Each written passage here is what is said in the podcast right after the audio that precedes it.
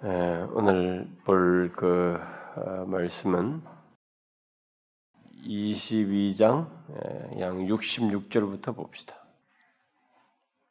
22장 66절부터 해가지고 어, 23장 어, 25절까지 한 절씩 교독하면서 보도록 하십시다.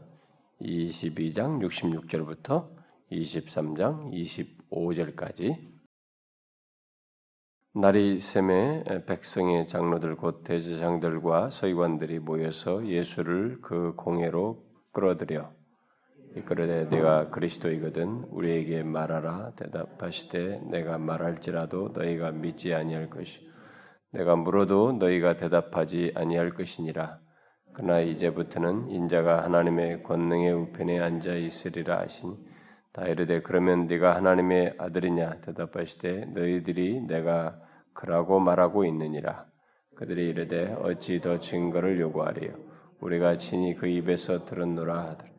우리가 다 일어나 예수를 빌라도에게 끌고 가서 고발하여 이르되 우리가 이 사람을 보매 우리 백성을 미혹하고 가이사에게 세금 바치는 것을 금하며 자칭 왕 그리스도라 하더이다 하니. 빌라도가 예수께 물어 이르되 네가 유대인의 왕이냐? 대답 하여 이르시되 네 말이 옳도다 빌라도가 대장들과 서인들에게 이르되 내가 분이 이 사람에게 죄가 없도다 하니 우리가 더욱 강하게 말하되 그가 온 유대에서 가르치고 갈릴리에서부터 시작하여 여기까지 와서 백성을 소동하게 하나이다. 빌라도가 듣고 그가 갈릴리 사람이냐 물어 헤롯의 관할에 속한 줄을 알고 헤롯에게 보내니 그때 헤롯이 예루살렘에 있더라. 헤롯이 예수를 보고 매우 기뻐하니 이는 그의 소문을 들었으므로 보고자 한 지 오래였고 또한 무엇이나 이적 행하심을 볼까 바랐던 영광이라 여러 말로 물으나 아무 말도 대답하지 아니하시니 대장들과 서기관들이 서서 힘써 고발하더라. 헤롯이 그 군인들과 함께 예수를 없인 여기며 희롱하고 빛난 옷을 입혀 빌라도에게 도로 보내니 헤롯과 빌라도가 전에는 원수였으나 당일에 서로 친구가 되니 빌라도가 대지장들과 관례들과 백성을 불러 모으고 이르되 너희가 이 사람이 백성을 미혹하는지라 내게 끌고 왔도다 보라 내가 너희 앞에서 신문하였으되 너희가 고발하는 일에 대하여 이 사람에게서 죄를 찾지 못하였다 헤롯이 또한 그렇게 하여 그를 우리에게 도로 보내었도다. 보라 그가 행한 일에는 죽일 일이 없느니라. 그러므로 때려서 놓겠노라. 우리가 일제히 소리질러 이르되 이 사람을 없이하고 바라바를 우리에게 도와주소서 하니 이 바라바는 성중에서 일어난 밀란과 살인으로 말미암아 옥에 갇힌 자라라. 빌라도는 예수를 놓고자 하여 다시 그들에게 말하되 그들은 소리질러 이르되 그를 못 박게 하소서 십자가에 못 박게 하소서. 빌라도가 세 번째 말하되 이 사람이 무슨 악한 일을 하였느냐? 나는 그에게서 죽일 죄를 찾지 못하였나니 때려서 놓으리라 하니 그들이 큰 소리로 재촉하여 십자가에 못 박기를 구하 그들의 소리가 이긴지. 이에 빌라도가 그들이 구하는 대로 하기를 언도하고 그들이 요구하는 자 곧 밀란과 살인으로 말미암아 옥에 갇힌 자를 놓아주고 예수를 넘겨주어 그들의 뜻대로 하게 하니라. 누가 보면 제가 아, 이제 끝날 때가 다막 그때 생각도 그 생각도 맞물려 사는데요. 누가 보면 제가 오늘 왜 여기 읽었냐면 이 부분은 이미 우리가 마태복음 다 했어요. 근데 여기서부터 좀 쑥 지나가면서 아마 한 두 번 내지 세 번 만에 이 뒤에 24장까지 끝내고 사도행전으로 가려고 합니다. 그래서 어쨌든 기회가 주어질 때 저나 여러분이나 그때그때 최선을 다하면서 음? 기회가 주어질 때 그때마다 어, 얻을 수 있는 말씀, 전하고 들을 수 있는 기회와 그때의 말씀을 잘 들으면서 가면 좋겠고요. 어쨌든 더 귀한 말씀을 잘 전하고 싶습니다. 제 자신이 제대로 어쩌다 매너리즘에 빠는, 빠질까봐 그리고 이렇게 텐션이 사라질까봐 또 그런 게 또 있어요. 네, 그래서 지금 그것도 제가 하나의 고민이기도 하고 그래서 하는 얘기입니다. 그리고 여러분 그 우리가 다음 주일 지나서 제가 주일날 내일도 이번 주일날도 얘기하겠지만은 이번 주일 지난 그 다음 주일에는 사실 우리 교회는 제가 너무 광고를 크게 좀 뭐 안 하고 그냥 간단하게 했지만은 사실상 가만히 생각하면 우리 교회가 앞으로 우리 교회와 관련해서 보면은 중요한 그런 주일이기도 해요. 왜냐면 그 일본인 그 교회하고 우리가 이렇게 특별한 결연을 맺고 사실 제가 그 교회에 이제 에, 담임 뭐야 당회장이라고 해야 되나요? 네, 그렇게 되어서 그 교회를 그러니까 제가 성사님 얘기하다 보니까 아 목사님이 이제 당회장이시니까 우리가 세례 받을 때도 와야 되지만 제가 선교 사역을 잘하고 있는지 최소한 1년에 한두 번은 오셔야죠. 그래서 또그 생각은 제가 못했어요. 그렇게 딱 말씀하니까 제가 허허허 웃고 말았는데, 음, 그래야 되겠네요, 정말. 이렇게 말은 하고 말았는데, 어, 일단, 앞으로 어, 있는 동안뿐만 아니라 그 다음에 그 성교사님 이후에도 그 교회 사역에도 우리 교회가 이제 부득불하게 인발부대에서 섬겨야 되기 때문에 사실 제가 옛날에 그 이 설립주일 때 그 오후 예배 때 우리 파티하고 나서 그 우리 교회 앞으로의 사역, 우리가 앞으로 어떤 방향으로 가야 되는지 이런 것들을 조금 간단하게 얘기했잖아요. 주께서 원하시면 뜻하시면 이런 이런 것을 하고 싶다. 이렇게 뭐 테이블 쫙 만든 상태에서 했었잖아요. 그때 말씀을 기억하는지 모르는데 그때 뭐 그런 말한 것 중에 하나가 사실 그것도 거기에 연관된 것인데 우리가 뭐 파송해서 막 할, 할, 할 일도 남아 있는데 사실 그런 일을 파송한 교회로 여겨서 그 일을 담당하고 그 교회를 섬기도록 이렇게 자연스럽게 매치가 돼가지고 어, 또 기꺼이 원하시고 또 우리도 적절해 보여요. 응? 그래서 그렇게 직접 우리 교회에 진짜 여기 우리 교회처럼 여기면서 그 교회를 우리 교회처럼 여기면서 섬기고 기도하고 이렇게 하는 것. 그 성유사님은 파송교회라고 여기시고 이렇게 형직을 해도 저한테 그래요. 목사님, 저는 뭐 파송교회라고 그래서 이렇게 뭐 물질적인 후원을 바라는 건 아닙니다. 그걸 사양해요. 그러나 아니죠. 그래도 혹시 교회가 필요로 하고 거기서 감당하기 어려면 우리가라도 좀이라도 우리 걸 같이 나누어서라도 감당하는 게 낫죠. 이 지원님. 어쨌든 지금은 그렇습니다. 원치 않는데요. 지금 자기가 자비량으로 자기가 다 하고 있고 섬기려고 제대 그리고 일본 사람들은 자신들에게도 다 얘기해서 자기들로 그도 조금이라도 할 수 있도록 해보려고 노력하는 거지 안 한다는 거예요. 그, 그러면서도 진짜 우리 교회처럼 그렇게 같이 교대 교제하고 그 유대 관계를 갖고 영적인 유의를 갖고 그 성교사님이 굉장히 영적인 갈망을 가지고 제가 여기 설교하면요. 그 다음날 다 들어요. 금요일 날 것은 그 다음날, 주일 날 건그 다음날, 수요일 날 건그 다음날 다 들으셔요. 또 그런 내용들을 자신은 또 이렇게 소화해서 일본인들에게 전하기도 하고 그렇다고 저한테 말하면서 양해해달라고 그래서 뭐 얼마든지 그렇게 얘기를 했는데 우리 교회로 입장에서 보면은 의미가 있는 주일이에요. 그 일본인들도 다 몇 사람이지만 그 성도도 오고 성교사님도 와서 이렇게 하지만 어, 그래서 제가 그분 보고 오후 예배는 설교를 해달라고 그랬어요. 그래서 성찬은 좀 미뤄야 될 것 같습니다. 그달은 음, 첫째 주지만 그래서 위에 우리가 정말 마음을 크게 열고 아 진짜 우리의 몸과 같이 피부치처럼 그 교회를 생각하면서 섬길 수 있는 길을 그리고 유대 관계를 갖고 같이 기도할 수 있는 그런 이제 좋은 전환이 되면 좋겠어요. 그래서 여러분도 그런 마음을 그래서 제가 그 주일도 관련된 말씀을 전하려고 합니다. 그래서 앞으로 뭐 단기 선교도 그걸로 와달라고 하기는데 언제 기회가 있으면 자주 가서 기도도 하고 섬길 수 있는 사람들은 섬기기도 하고 뭐 그러면 좋겠네요. 그 지역을 가서 우리 또 가서 전도도 해주고 그러면 이제 어, 본문을 보도록 합시다. 지금 읽은 이 내용은 우리가 이미 마태복음 하면서 다 상세히 잘 다뤘습니다. 어, 다뤘는데 예, 그래서 이제 간단간단히 넘어가려고 하는데 먼저 66절부터 그 71절에서 어, 예수님께서 이제 잡히시죠. 앞에 어, 지난 시간에 잡혔었잖아요. 그 유다가 데리고 간 그 병사들에게 예수님께 잡혔는데 잡히신 뒤에 이게 죄인 취급을 받아서 이 사내들인 공의에 앞에 서게 되죠. 그래서 백성의 장로들, 곧 대제사장과 서기관들이 모이는 그 공회에 끌려가서 그 앞에 서게 됩니다.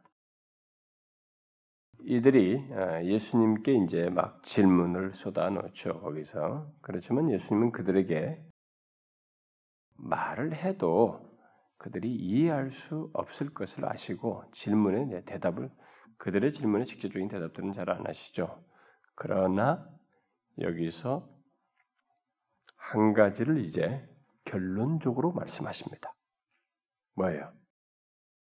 자신이 하나님의 은혜가 임하게 하는 그런 장본인, 바로 하나님의 아들이라는 것을 여기서 이제 계시하게 되죠. 내가 말할지라도 너희가 믿지 아니할 것이고 내가 물어도 너희가 대답하지 아니할 것이니라. 그러나 이제부터는 인자가 하나님의 권능의 우편에 앉아 있으리라 하시니 다 이르되 그러면 네가 하나님의 아들이냐 대답하실 때 너희들이 내가 그라고 말하고 있느니라 이렇게 말씀하시며 자신이 은혜를 임하게 할 수 있는 바로 하나님의 아들이시라고 하는 것을 이렇게 계시하십니다. 이 예수님의 고백은 어, 그를 이렇게 정죄하기에 충분한 증거가 된다고 이제 이들로 하여금 생각하게 만들죠. 야, 이런 인, 자기가 하나님의 아들이라니 이렇게 하면서 이들은 그를 정죄하기에 충분한 근거로 그걸 삼습니다. 그러나 왜 그걸 근거로 삼습니까? 뭐예요? 예수 그리스도 이분이 그리스도라는 걸 알지 못하기 때문에 근거로 삼는 거죠. 음? 아무도 예수님을 그리스도로 알고 믿는 자가 없기 때문에 그 하나님의 아들이라고 했다는 것을 가지고 정죄 사유로 말, 말하면서 정죄할 이유로 얘기하면서 이제 정죄를 하게 되는 이런 일을 하게 됩니다. 그러나 이, 것은 이런 식의 반응은 이방인들이 지금 하고 있는 게 아니고 바로 자기 백성들이 지금 그런 일을 하고 있단 말이에요. 그런 걸 보게 될 때 아, 이게 참 안타까운 상황이에요. 이 은혜를 주실, 은혜를 임하게 하실 분을 이해하지 못하고 오히려 그 말을 했다고 정죄하는.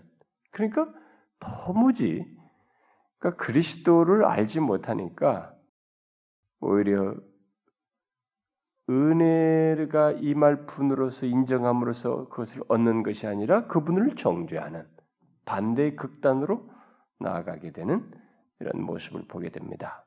예, 그거예요.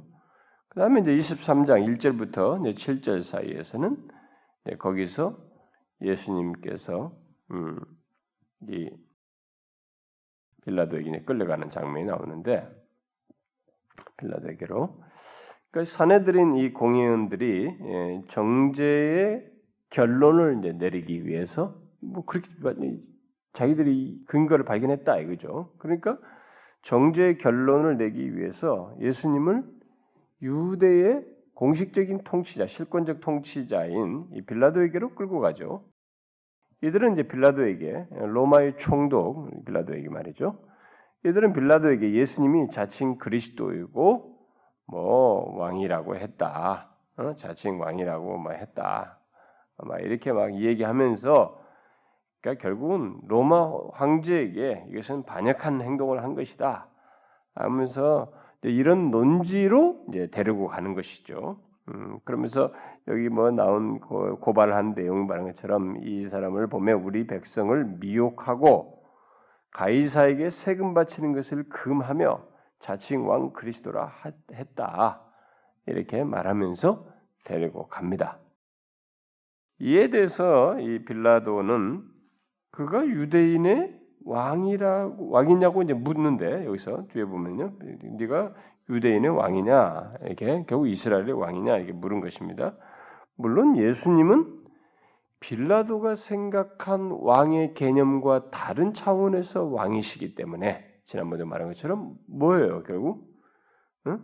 예수님이야말로 유대인의 진정한 의미에서 왕이에요. 그리고 왕 중의 왕이십니다. 그렇기 때문에 옳다 말이지. 네 말이 옳도다라고 말을 했습니다. 근데 빌라도는 어, 그럼에도 어, 유대인의 이런 그 고발이 별로 설득력이 없고 어, 뭐 정치적으로 그렇게 소란을 일으킬 만한 그런 인물도 아닌 것처럼 여겨졌기 때문에 그 위험한 인물이 아니라고 판단을 하고는 예수님에게서 아무런 죄를 발견할 수가 없었다. 라고 하면서 이제 백성의 지도자들에게 이런 얘기를 하지 않습니까? 그 말은 결국 죄가 없다 이게 자기가 볼 때. 뭐 그게 죄가 될 게 없다. 막 그 얘기였습니다. 그러나 이 무리들이 응? 어떻게 해요? 더욱 강경하게 얘기를 하죠. 5절에 보니까 더욱 강하게 말하면서 그가 온 유대에서 가르치고 갈릴리에서부터 시작해서 여기까지 와서 예루살렘까지 와서 백성을 소동하게 했습니다. 이렇게 얘기를 했어요. 그 빌라도는 아, 예수님이 갈릴리로부터 여기까지 오면서 백성들을 소동했다는 이 말을 듣고 특히 갈릴리 이 말을 딱 들은 거죠. 갈릴리란 말을 듣고 나서 아 자기가 재판하는 것보다는 갈릴리 분봉왕인 헤롯이 하는 게 낫겠다. 이렇게 생각을 해가지고 헤롯에게 넘긴 거죠. 그래서 헤롯에게 이제 아, 넘기는 생각을 하고 그걸로 넘겼어요. 그래서 예수님을 그의 고소자들이 이제 고사를 통해서 이제 헤롯에게 이제 보내는데 빌라도에게 예수님은 자기가 판단을 할때 다루는 게 거북스럽단 말이에요. 어, 판단해서 넘긴 거란 말이에요. 그럼 헤롯이라고 뭐 별 수가 있겠어요? 헤롯이라고? 헤롯이 예수님에 대해서 뭐를 얼마나 제대로 판단할 수 있겠어요? 사실 유대인들보다도 유대의 메시아 개념 같은 것도 모르고 그리고 뭐 이렇게 해봐야 저쪽이 저쪽에서 황, 총독이 문제 삼지 않는 거 자기가 뭐, 뭘 하겠어요? 그러니까 사실 자기도 해결할 수 없는 사람이거든요. 그 어쨌든 여기 분위기상으로는 지금 빌라도나 유대 지도자들이나 헤롯이나 모두 결국 예수님 주변에 있는 로마의 영토의 대변자인 빌라도, 그 땅의 통치자인 헤롯, 그리고 그 백성의 지도자인 유대의 지도자들. 결국 이게 세상을 대표하는 이런 사람들인데 결국 이들이 다 아무도 예수님의 예수님에 대한 이해가 똑바르지 않으니까 그냥 엉뚱한 데를 들쑤시는 거예요 지금 엉뚱한 쪽으로 내몰고 있습니다. 응? 아무도 예수님의 은혜를 이해하지 못하고 있죠. 아무도 예수님의 은혜를 이해하지 못. 그분에게서 그분을 통해서 임하는 은혜, 어? 그분으로 말미암아서 있게 되는 이 은혜 같은 걸 아무도 알지 못하니까 결국 이런 식의 어, 한쪽 방면으로만 그를 내몰고 판단하면서 행동하는 일을 하고 있습니다.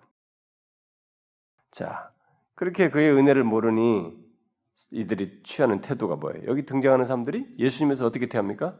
막대하는 것입니다. 어? 예수님을 막대해요. 어? 그리고 이렇게 대함으로써 결국은 그분에게 어떤 고통을 안기는 것입니다. 여러분 잘 생각하셔야 됩니다. 우리는 예수님이 이런 것으로 인해서 그냥 무슨 뭐, 뭐 속도 없는 사람인 것처럼 음?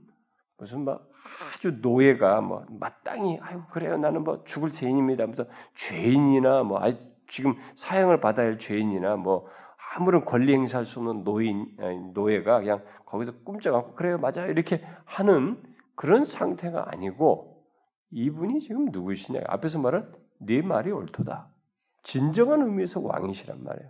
인간은 유대 민족을 창조하고 그걸 거기 모든 우주 만물의 왕 중에 왕이신 그분이란 말이에요. 그러니까 그분에게 있어서 이들이 이렇게 취급한다는 것은 그분에게 있어서는 고통인 거예요. 자, 아까 것처럼 노예나 무슨 죄인, 사형 받아야 할 죄인이 그렇게 취급받는 것은 그 사람의 느끼는 이렇게 취급하는 것에 대한 이 고통의 정도가 별로 크지 않아요. 그런데 여러분 상대적으로 우리 인간 세계에서만 놓고라도 우리가 아무런 죄가 뭐 이런 어? 그런 사람을 놓고 이렇게 무시한다고 해봐요. 어? 대통령을 데려놓고 막 이런 식으로 야 저러 가고 막대하면서 저러 가자 이렇게 보내면서 이렇게 대한다고 생각해봐요. 그러면 상대적인 고통이 큰 겁니다. 어? 내가 대통령인데 어?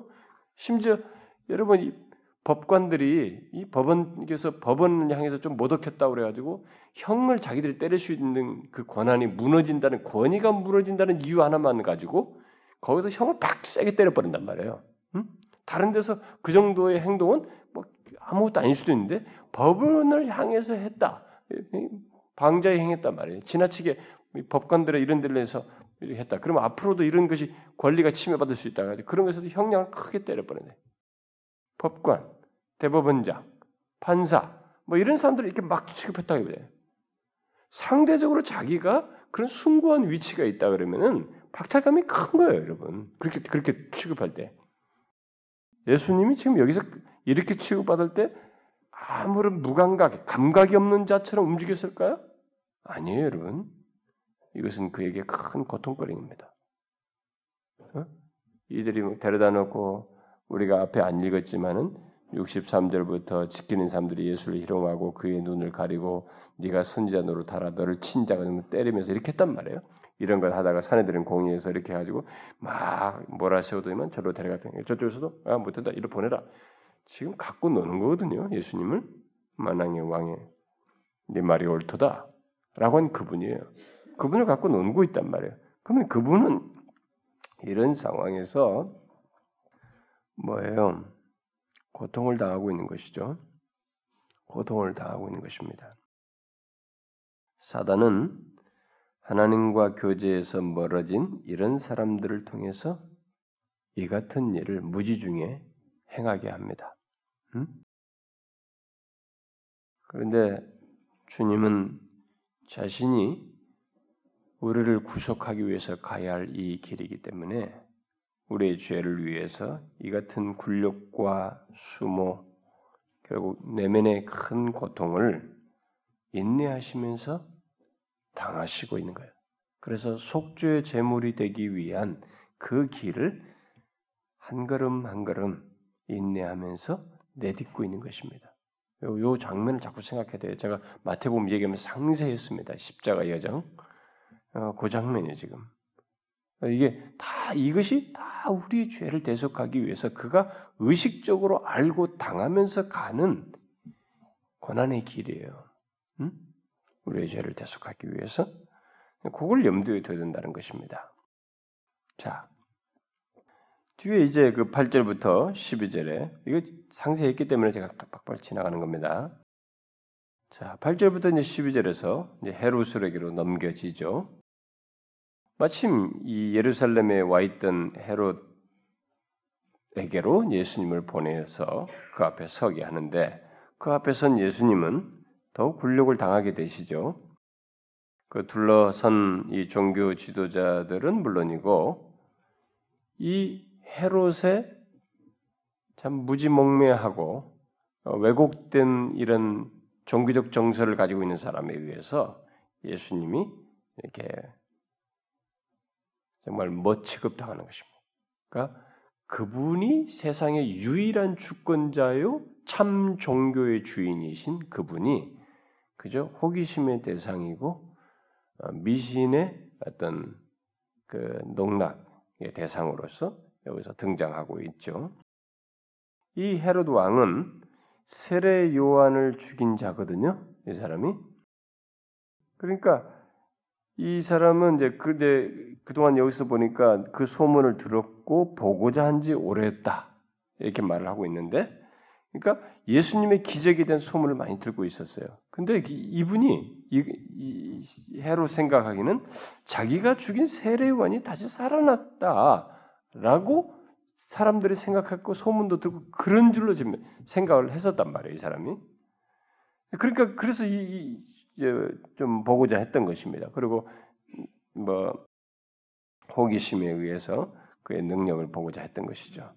그러니까 이, 이 사람이 지금 예수 그리스도를 믿는 믿음으로 그의 능력을 보고자 한다든가 그것을 기대한 것이 아니고 또 그걸 그 그러니까, 그것에 대해서 알고 있었어요. 이런 것에 대해서. 그러니까 그래서 뭐 능력이라든가 이런 그를 통해 나는 기적 이런 것에 대해서 그는 어느 정도 수긍을 하고 있었던 것입니다. 근데 그게 예수 그리스도를 제대로 알고 믿는 믿음에서 그분의 능력을 아는 것이 아니고 미신적인 생각으로 그의 능력을 알고 있었던 것이죠. 미신적인 생각으로 그의 능력을 생각하고 또 어, 거기에서 어떤 신비스러운 능력을 알고자 했던 것입니다. 그리고 세례원이 살아났다라고 생각해서 때로는 두, 그래서 또 두려워하기도 했습니다. 음? 그가 이제 여기서 어, 보고자 한 이제 그리스도의 능력 이것은 어, 잘못된 이해를 가지고 하는 거죠. 어, 여러분 그 잘못된 그리스도의 능력에 대한 이해는 스스로에게 두려움이 돼요. 음, 그런 것은 어, 주님의 능력에 대한 잘못된 이해는 오히려 두려움의 어, 근거가 될 수 있습니다. 그러나 어쨌든 그리스도는 여기 헤롯의 원한 원한 그 원하는 어떤 그분의 능력이나 기적 이런 것을 일체 행하지 않죠. 왜 행치 않습니까? 왜 행치 않아요? 우리가 많이 보았다시피 예수님은 믿음 안에서 그의 말씀에 말씀에 복종하는 자들에게 자신을 계시하는 차원에서 능력을 행하셨지 호기심 충족이 아니에요. 인간의 조건문을 충족시켜 주기 위해서 능력을 행하는 분이 아닙니다. 그래서 교회 다니는 사람들이 착각해서는 안 돼요. 교회 다니는 사람들이 가끔 보면은 음? 자신의 호기심이라든가 자신의 원함과 자신이 뭘, 뭘 원한다고 뭐 조건문을 제시하면서 하나님이 뭘 행해주고 나타내 주고 하는데 그 조건문을 충족시켜 주는 차원에서 주님의 능력을 구하는 이런 일을 하는데 정말로 조심해야 됩니다. 어디까지나 우리가 믿음 안에서 그의 말씀에 복종하는 가운데서 자신을 나타내시는 것, 나타내시기 위해서 이런 능력을 나타내시는 것이지 달리는 나타내지 않아요. 따라서 예수님은 헤롯의 질문에 어떤 대답도 하지 않았고 그가 원했던 미신적인 그런 것도 행치 않았습니다. 미신적인 사람은 결국 예수 그리스도를 제대로 알고 믿을 수가 없죠. 음? 그런 사람들은 예, 그러니까 교회를 와도 기독교를 이렇게 뭔가 아, 뭐 하나님이 뭔가 이 때문에 뭐 능력이 때문에 미신적으로 하나님을 접근할 때는 그것은 예수 그리스도를 사실 그 사람은 깨어지기 전까지는 그런 식으로 생각하는 예수 인정은 그건 성경이 말한 신앙이 아니에요. 그건 완전히 사고랍니다. 자기식으로 미신을 기독교 껍데기로 입힌 거죠. 미신에다가 그건 아니에요. 그러나 이 헤롯의 그런 미신적인 동기에서 예수님을 신문하면서 예수님을 대하는 이런 것은 사실 앞에서 말한 그분이 어떤 분이신지를 충분히 계시하셨고 또 그렇게 하실 수 있는 그분의 입장에서는 고통스러운 행동이에요. 자신에 대한 모욕적인 행성이고 자신을 진짜 미신에서 생각하는 그런 대상의 존재로 정도만 생각하는 하나님으로 하나님의 아들로 어? 구원자로서 전혀 생각지 않는 것입니다. 그러니까 예수님은 바로 이런 헤롯을 통해서도 여전히 우리의 죄를 대속하기 위한 고난, 고통을 당하고 계시는 거죠. 헤롯은 여기 서기관과 제사장들의 이제 고소를 이제 듣게 됩니다. 뭐 대장과 서기관들이 힘써 고발했다 그러죠. 그이 이런 고발은 헤롯에게도 이제 당황스러운 얘기예요. 그 빌라도에게 마찬가지로 특히 예수님께서 자기한테 침묵하셨단 말이에요. 아무도 요구하는. 그러니까 침묵하셨기 때문에 굉장히 이제 자기 입장에서는 자존심도 상하고 불쾌한 거죠. 그래서 결국 뭐예요? 어떻게 합니까? 헤롯이 그 군인들과 함께 예수님을 업신여기며 희롱하고 빛난 옷을 입혀서 빌라도에게 다시 돌려보냅니다.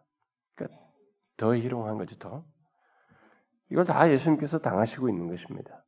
우리는 우리의 구원을 위한 그분의 이 구속의 여정이 여러분 제가 지난번도 마태복음 때도 얘기했지만 내가 옳은데 나한테 잘못했다. 제가 그거 참는 게 너무 어렵거든요. 근데 이분이 의롭잖아요. 그런데 아무것도 죄가 없는데 자기를 향해서 이렇게 대하는데 침묵하시면서 당한다는 것은 이건 엄청난 얘기예요, 여러분. 저도 아주 성질이 못돼가지고요. 아니 내가 분명히 아닌데 나 내가 잘못한 것도 없고 근데 내가 분명히 옳은데 나한테 뭘 잘못했다고 덮어씌운다든가 막 이렇게 하면 불이익을 당, 할 때는 막 그걸 못 이기겠어요. 응? 따지고 싶고 말이에요. 말이요. 그리고 권리 행사를 하고 싶고 이런 거였죠. 우리가 저기 우리 시다디 멤버들이 콘도에 갔는데 그 콘도 직원이 뭐 당연히 우리가 이제 할 수 있는 것이라고 생각했는데 이제 그거 안 됐다 이거요. 그러니까 딱 얘기하는 거예요. 물론 저는 그런 거 안 하는, 저는 못합니다. 거기 가서 잘하는데 우리 중에 그거 잘하는 동기가 하나 있어요. 친구가 정확하게 따지면 니네가 우리한테 요구할 때는 그렇게 원칙을 얘기하면서 왜 우리들이 하는 것은 이렇게 니들 마음대로냐? 원래 예약한 대로 방을 내놔라 이렇게 해가지고 그래가지고 그 넓고 좋은 데로 갔어요. 그런 일이 있으면 다 이제 그 종이 담당을 하는데 아주 재밌어요. 근데 논리정연하고 뭐 거의 뭐 인상 쓰면서 말하면 그들이 다 거의 죽습니다. 그러니까 이제 저도 이제 그내 대신 해줘서 소홀을 나도 기분 좋은 거죠. 내게도 그게 있는 거예요.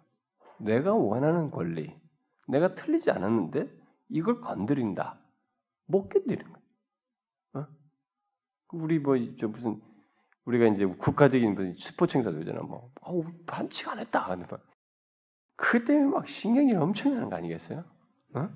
막 이렇게 할 때는. 근데 우리가 나름대로 옳다고 여기는데 뭐 이렇게 결판이 자, 결과가 잘못 났다. 그럼 우리들이 굉장히 신경이라고 짜증나잖아요. 우리가 이제 그런 마음이다. 근데 예수님께서 지금 아무런 죄가 없어요. 그리고 그는 앞에서 말한 것처럼 만왕의 왕이에요. 하나님 아들이십니다. 인간을 창조하신 태초에 하나님과 함께 계셨다. 요한복음 1장 1절에 말했어. 바로 그 하나님이 그 하나님이 이렇게 당하는 거예요, 지금. 헤롯이 군인들과 함께 예수를 업신여기면서 희롱하고 빛난 옷을 입혀가지고 조롱하는 게 옷을 다 모욕하는 거죠. 그래서 저를 보내버린 거예요. 근데 그거 다 당하시는 거예요. 이게 바로 우리의 죄를 대속하기 위해서 굉장한 참는 거예요. 굉장히 참는 거예요. 제가 얘기했지만 여러분도 아마 그런 게 있을 수 있을 거예요. 저는 제 자신 조그마한 거못 참아요. 진짜 그런 것이. 일단 겉으로는 참아도 속은 그렇단 말이에요. 주님이 이걸 다 참습니다. 왜? 우리를 죄에서 구원하시기 위해서 속죄 제물이 되기 위해서 우리는 권리 주장을 엄청나게 잘하는 사람들인데 권리 주장하면 다 죽어야 돼 여기서 이 사람들은 앞에 있는 자들은 근데 죄를 대속하기 위해서 이 일을 주님께서 기꺼이 하십니다. 담당하셔. 그 이전까지 원수였던 이 헤롯과 빌라도가 이제 여기서는 딱 죽이 맞았다고 12절에 기록하고 있죠. 음? 헤롯과 빌라도가 예수님에 대한 문제에서는 서로 친구가 되었다는 것입니다. 다시 말해서 빌라도는 헤롯에게 경의를 표하고 헤롯은 빌라도를 진정한 재판관으로 인정하는 듯한 행동을 이렇게 하면서 서로를 인정해주는 그 이전까지는 원수였단 말. 이렇게 했다 말. 그러나 용서와 겸손함이 없는 화목. 응? 특히 사랑이 없는 화목은 이건 뭐예요? 화목이 아니에요. 그건 더 무서운 것이 될 수 있어요. 응? 그것은 여전히 죄악스러운 것이고 심지어 재앙스러운 것입니다. 언젠가 노출될 것이고 특별히 하나님 앞에서는 더 그렇습니다. 그런데 이 두 사람이 서로 친구가 되었다고 하는데 그렇게 하긴 했지만 예수님을 다루는 데서는 다른 데는 예, 서로가 좀 피하려고 합니다. 어, 쨌든 그러면서 거북스러워해 예수님은. 그래서 이 세상에서는 이런 면에서 서로 친구가 되지만은 그러나 나중에 이렇게 이런 부분에서는 서로가 친구가 될지 모르지만 나중에 장차 하나님 앞에 서면은 주님 앞에 서게 되면 하나님 앞에서는 오직 두 부류밖에 없는 거예요. 이런 친구들이라고 해서 자기들에게 뭐 그런 것으로 있는 게 아니고 하나님 앞에 설 때는 예수 그리스도에 대해서 믿음으로 반응해서 그를 믿었느냐 안 믿느냐 믿느냐 믿는 자와 안 믿는 자의 두 부류만 존재하는 것입니다. 음? 다른 관계는 소용없어요. 어쨌든 이들은 그리했습니다. 뒤에 이제 13절부터 25절에 보면 예수님에 대한 이제 마지막 선언이 나오게 되는데 빌라도에게 다시 예수님이 이제 돌려져서 빌라도는 다시 예수님을 재판해야 할 상황에 놓이게 되죠. 백성들의 강요에 의해서. 그래서 빌라도는 대제사장들과 관리들과 백성들을 불러 모으고 이제 말을 하죠. 거기 이제 14절부터 16절 사이 뭐야? 너희가 이 사람이 백성을 미혹하는 자라 하여 내게 끌고 왔다. 보라, 내가 너희 앞에서 신문하였을 때 너희가 고발하는 일에 대하여 이 사람에게서 죄를 찾지 못하였고 헤롯이 또한 그렇게 하여 그를 우리에게 도로 보내었도다. 보라, 그가 행한 일에는 죽일 일이 없느니라. 그러므로 때려서 놓겠다. 이렇게 말을 했습니다. 그러자 백성들이 일제히 소리 지르면서 뭐라고 그랬어요? 이 사람을 없이 하고 대신 바라바를 우리에게 놓아주소서. 이런 대안까지 다 준비하고 외쳤습니다. 그들이 대신 놓아주라고 한 바라바는 19절에 말한 것처럼 성중에서 일어난 밀란과 살인으로 말미암아서 옥에 갇힌 극악범입니다. 그러나 빌라도는 예수님을 놓고자 해서 다시 그들에게 말을 해줘. 그러나 무리들은 소리 지르면서 얘기하죠. 어? 뭐라고 말합니까? 무슨 아예 이제 그를 십자가에 못 박게 하소서, 십자가에 못 박게 하소서라고 외칩니다. 그러나 빌라도는 또 멈추지 않고 여기 보니까 세 번째 얘기하는 겁니다. 세 번째로 22절에서 말을 하죠. 이 사람이 무슨 악한 일을 하였느냐? 나는 그에게서 죽일 죄를 찾지 못하였나니 때려서 놓겠다. 때리고 난 다음에 그 다음에 놓겠다 이렇게 얘기를 했습니다. 그러니까 빌라도는 상당히 여기서 무죄성을 증, 거한 겁니다. 그는 죄가 없다.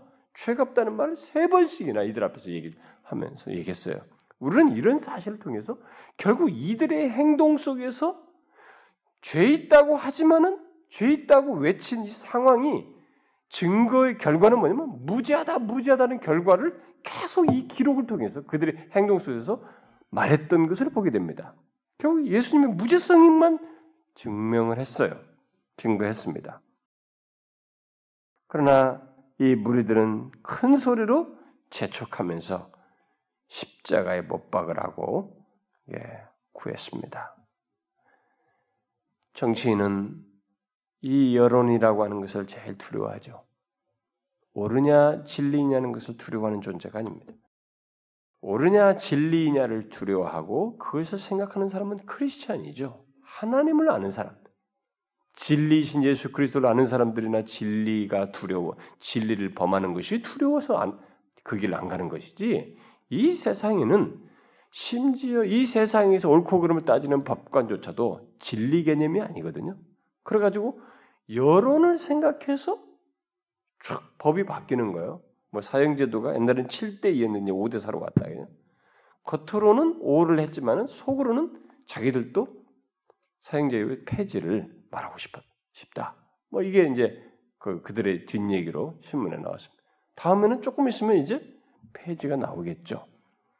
그뭐 저는 언젠가 이런 얘기를 할 수 다룰 기회가 있으면 다룰 수 있, 으면 좋겠습니다만은 기독교 계통에서도 뭐 거기에 나오니까 이 기독교 계통의 국민일보의 기독교란에 두 개 파가 있어 사형제도를 유지해야 된다라는 그룹과 하나는 아니다라는 기독교 안에서의 이런 그룹이 있습니다. 그런데 에, 아니다라고 하는 사람들은 주로 진보 그룹들이 하고 유지된다는 이제 보수 그룹들이 주로 얘기를 하는 것 같아요. 뭐 KNCC 뭐그 그 그룹들이 주로 인권 운동하는 사람들이 하니까. 근데 동기가 진리 또 진리를 얘기하려면 하나님께서 말씀하신 것, 또 하나님께서 말씀하셨을 때 말씀하신 정신 그런 것을 고려한다면은 사실은 예, 사용해야 되죠. 사용을 해야 되는 것입니다. 사형 범위면은 물론 하나님은 회개하는 자에게 뭐 그런 걸 뭘 하시고 이런 일을 할 수 있지만 이 하나님의 형상을 파괴하는 것을 하나님은 굉장히 엄하게 하죠. 왜냐하면 나도 형상을 가지고 있지만 내가 죽이는 다른 사람도 하나님의 형상을 가지고 있기 때문에 그 죽이는 것에 대해서 굉장히 조심해 할 것을 얘기했습니다. 근데 그런 것을 무차별하게 아무것도 하지 않는 사람들에 대해서 성경을 정신을 가지고 얘기하자면은 그래서 이 사람들은 이제 그 구약 정신이다 이게 돼. 큰 구약으로 말할 수가 없어요. 하나님의 형상 개념은 신구약을 관통하고 있는 것입니다. 거기에 대해서는 사형제도가 있어야 돼요. 음.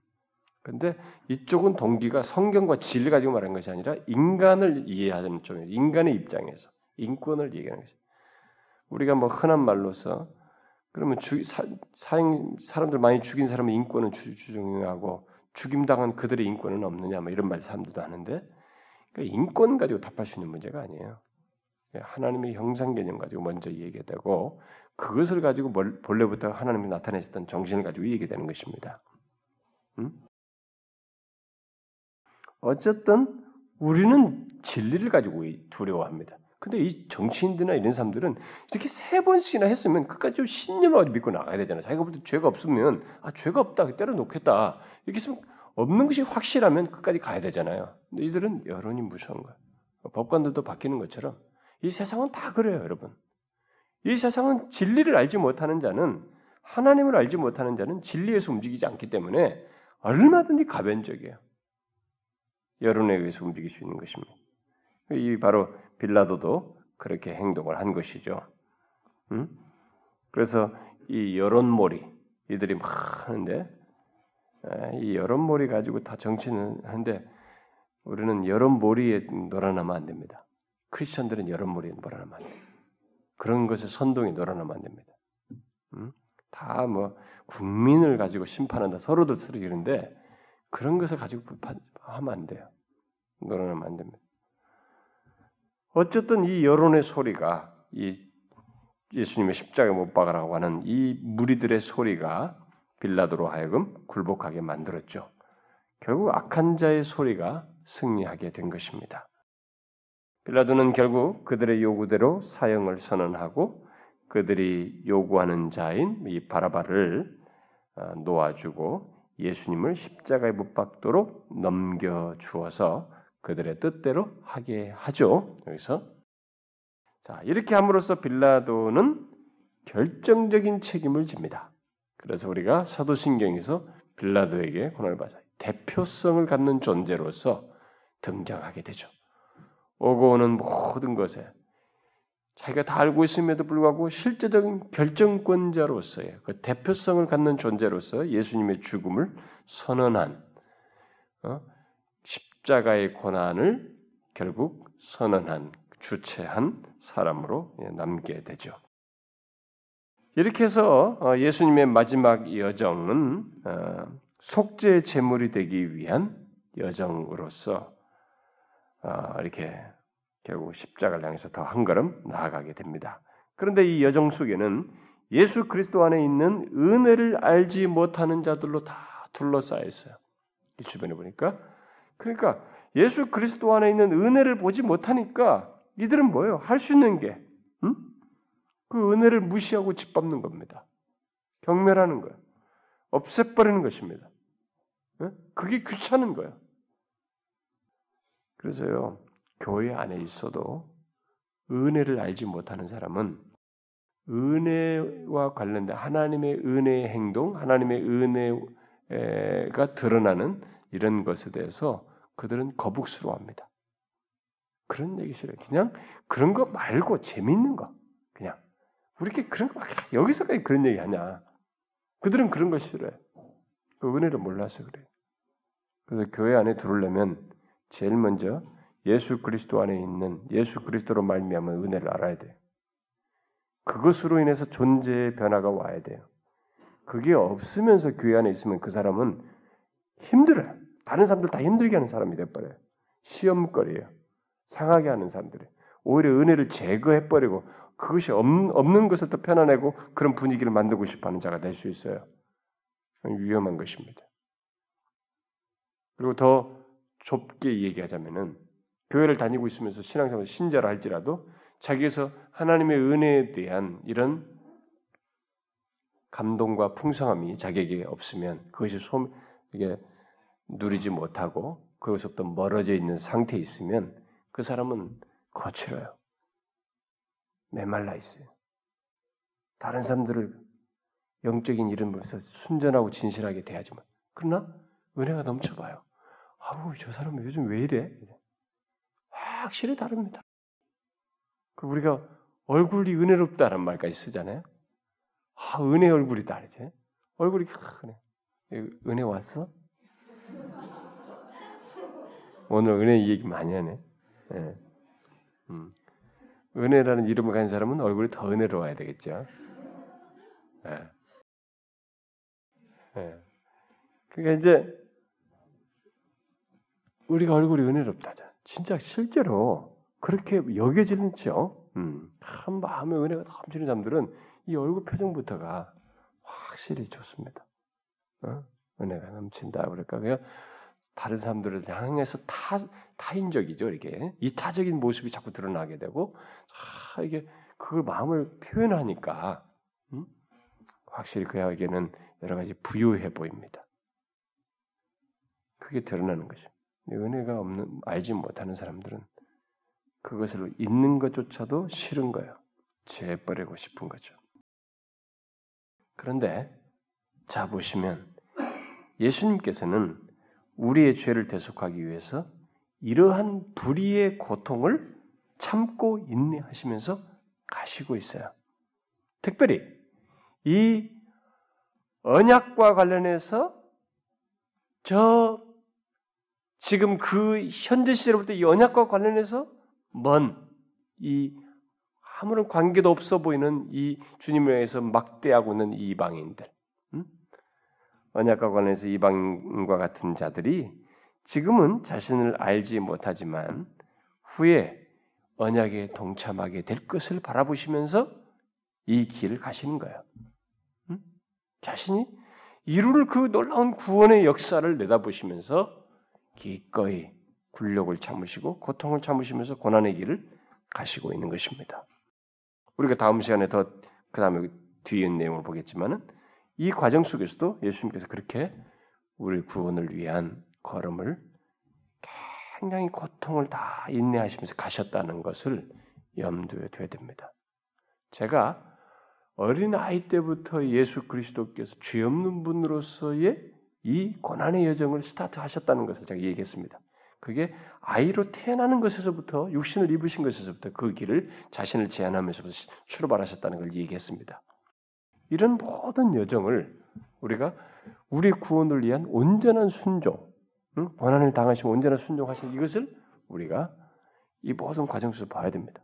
다 견디 다 당하시는 거예요. 다 이게 십자가 그때만이 아니라고.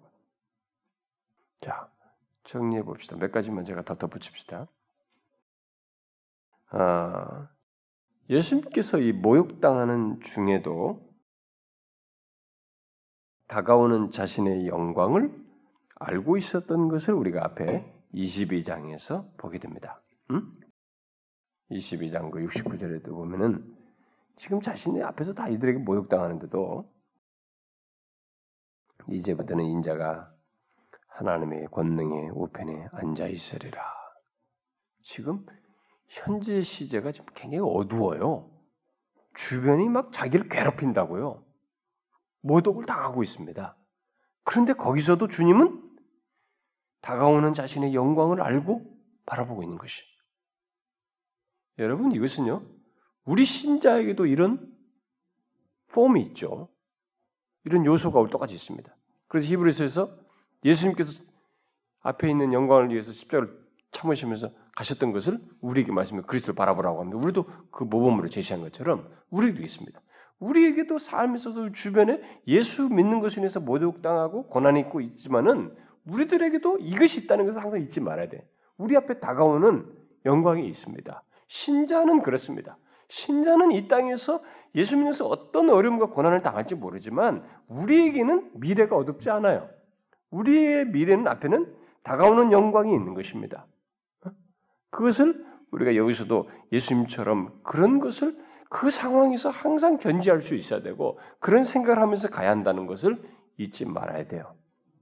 그리고 또 여기 예수님께서 거짓 혐의로 22장 2절 같은 데 보면은 예? 거짓된 혐의로 고소를 당하는데 우리는 이 내용에서 뭐 이들이 뭐 이 얘기를 막 지어내지 않습니까? 어? 그 우리 백성을 미혹하고 뭘 미혹했다는 거죠, 도대체. 지네들 입장에서 판단해서 얘기하는 거예요. 어? 가이사에게 세금 바친 걸 금했다는 뭘 어쨌다는? 언제 그랬다는 거예요? 어? 자칭 왕 그리스도라고 했단 말이지. 지금 여기서 어, 우리는 이 내용을 통해서 거짓 증거와 이 중상모략하는 거 있죠. 거짓된 증거와 중상모략하는 것이 마귀가 써먹는 무기라는 것을 보게 돼요. 음? 여러분 마귀는요 우리들 사이 우리 안에서 어떤 파괴를 가져오기 위해서 바로 이런 일을 해요. 거짓된 고소. 거짓 고소는 말하면 쉽습니다. 말 한마디면 그냥 이 순간에 그 자기를 피하기 위해서라도 자기 목적을 위해서 말로 말 한마디만 탁 하면 되는 거예요. 거짓말을. 거짓된 고소를 해버리면 돼요. 아니요. 분명히 안에서도 자기가 생각하는 이걸 뜻을 위해서 거짓말을 말만 탁 하면 됩니다. 굉장히 쉬워요. 말이 얼마나 쉽습니까? 툭 내뱉으면 되는데 한마디. 이게 사단이 써먹는 거예요. 거짓된 것을. 우리는 이 부분에서 신자들 안에 나를 통해서 누구에 대해서 거짓된 말과 거짓된 판단, 거짓된 증거 이것이 있지 않도록 해야 됩니다. 그렇게 하고 있는 한 그 당사자는 100% 사단에게 조종당하고 있는 것입니다. 거짓 고소는 하나님으로부터 오지 않아요. 100% 사단으로부터 오는 것입니다. 그리고 또 누구를 어쩌고 저쩌고 그 사람을 중상모략하는 이거든 다 사단으로부터 오는 거예요. 그게 사단이 써먹는 거예요. 여기서도 지금 그렇게 하고 있지 않습니까? 뜻을 이루려고. 또 우리가 이 헤롯을 통해서 회개하지 않는 자, 어? 이 사람은 헤롯으로부터도 그렇고 뭐 회개하라는 그런 얘기를 다 들어서 어, 그런 필요를 알는 사람이지만은 이 회개하지 않은 자의 그 예수님에 대한 이런 반응, 기쁨, 뭐 예수님이 기뻐했다잖아요. 예수를 보고 매우 기뻐하니 회개치 않은 자의 예수님에 대한 기쁨은 뭐예요? 이건 어떤 목적이? 회개치 않은 자가 예수님을 기뻐한다. 그건 뭐예요? 그것은 미신적인 거죠. 호기심 때문에 그런 것이죠. 예? 교회 안에서요, 이, 뭐, 이런, 이런 식으로 회개치 않은 자의 신앙생활에 대한 긍정적인 모습, 예수에 대한 호의적인 태도, 이런 것은 다른 거 아니에요. 뭐예요? 미신적인 행보예요. 미신적인 태도입니다. 호기심에 따른 거예요. 음? 우리는 그런 것을 여기서 볼 수 있는데 그런 일들이 얼마든지 가능해요. 그리고 우리는 한 가지만 더 덧붙이면 이 헤롯과 이 빌라도가 여기서 이제 친구 된 것을 드러내고 있는데 회개치 못한 자들이 그리스도를 싫어하는 데 있어서는 어? 주님을 거역하고 주님을 반대하는 쪽에 있어서는 이렇게 쉽게 뭉친다는 것입니다. 일치를 맛본다는 거예요. 제가 여러분들도 얘기하잖아요. 어, 사단은 이런 데서 이렇게 응집력을 갖도록 인간의 마음 안에서 크게 역사합니다. 그래서 우리가 예, 서로 사이에서 우리 교회 공동체 안에서도 누구를 편들고 어떤 견해와 말에 동조할 때 여러분들이 잘 분별하셔야 돼요. 이 사람이 자기의 억울함과 자신의 불편함과 자신의 목적이라든가 이런 걸 이루기 위해서 뜻을 이루기 위해서 이런 말을 하는지 어떤 말을 하는지 거기에 동조하면 안 됩니다. 여러분들이 그런 것에서 일치감을 맛보게 될 때는 사단에게 넘어가는 거예요. 사단은 바로 그런 데서 이렇게 주로 악한 것을 도모할 때 서로 원수됐다가도 그럴 때서는 일치감을 맛보도록 어떤 묘한 공감대를 가져서 사람들에게 융합시키는데 교회 안에서도 그런 일이 있어요. 근데 그런 우리가 조심해야 되는데 세상에서는 두말할 겁니다. 세상에서는 바로 이 해롭과 이 이들 같은 이런 일이 있는 거예요. 어? 잘 보세요. 이 세상에는 다른 것에서는 서로가 다 좋지 않아도 이 복음과 기독교 주님을 향해서는 연대성을 갖는 이런 현상이 벌어집니다. 그게 다 사단이 역사하는 모습이에요. 우리는 여기서 그걸 봅니다. 이 세상에는 바로 이런 일이 일어납니다. 그런데 중요한 것은 그걸 다 알면서 십자가를 지식에서 예수님께서 가셨다는 것이고 십자가에서 승리하셨다는 거예요. 어? 우리는 그것을 알고 사는 사람들이에요. 우리는 그것을 알고 그 길을 가는 사람들입니다. 우리가 패할 거라고 생각하면 안 됩니다. 우리는 패하지 않아요. 주님의 뒤를 가는, 쫓아서 가는 길은 패가 아닙니다. 피하는 것 같지만 절대 피하는 게 아니에요. 우리는 이런 주님이 계시다는 것, 우리가 갈 길이 바로 그런 거라는 것을 잊지 않고 우리 또한 가고자 해야 됩니다. 기도합시다. 하나님 아버지 감사합니다. 하나님 참 저희들 주께서 하시는 바대로 또 우리가 어느 정도 아는 바대로 우리들은 아, 이 주님 곁에서 은혜를 알지 못하고 주님을 대적했던 자들과 동일한 옛 모습을 가졌던 우리들입니다. 그런 우리들을 주께서 인내하시며 십자가에 달려 죽으심으로 우리를 주에서 구원하여 주님으로 말미암은 이 복된 은혜의 자리에 서게 하시고 참 구원의 은혜를 입어 어, 이 땅의 삶을 살게 해 주시니 너무 감사합니다. 우리가 입은 은혜가 너무 크오매 주여 아, 정말 우리의 삶의 중심에서 예수 그리스도가 아, 최상이 되고 바울처럼 그를 아는 것이 가장 고상한 지식으로 여겨지는 저희들 되게 하여 주옵소서.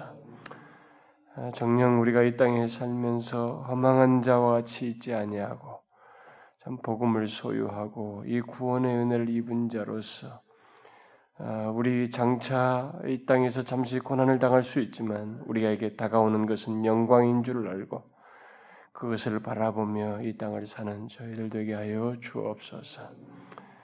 이 시간에 우리가 함께 구한 것들이 있사오니 주여 우리의 기도를 들으시고 참 멀게 여겨지는 이 조국 교회의 영적인 답답한 상황과 참 이 나라의 민족의 이 더 반기독교적인 분위기와 참 짓눌려 있고 독재 속에서 복음을 듣지 못하는 이 이북의 형편과 참 몸된 교회가 이곳에 있지만 주님의 도구되어 뭔가 빛을 발하고 영혼을 구원해야 하는 이런 중대한 사명을 감당하는 것들. 하나님이여 우리 몸된 교회 안에서 말씀을 들으며 예배와 성경 공부와 어린아이들의 이 양육 속에서 구원의 역사와 소생이 일어나는 이 모든 것들.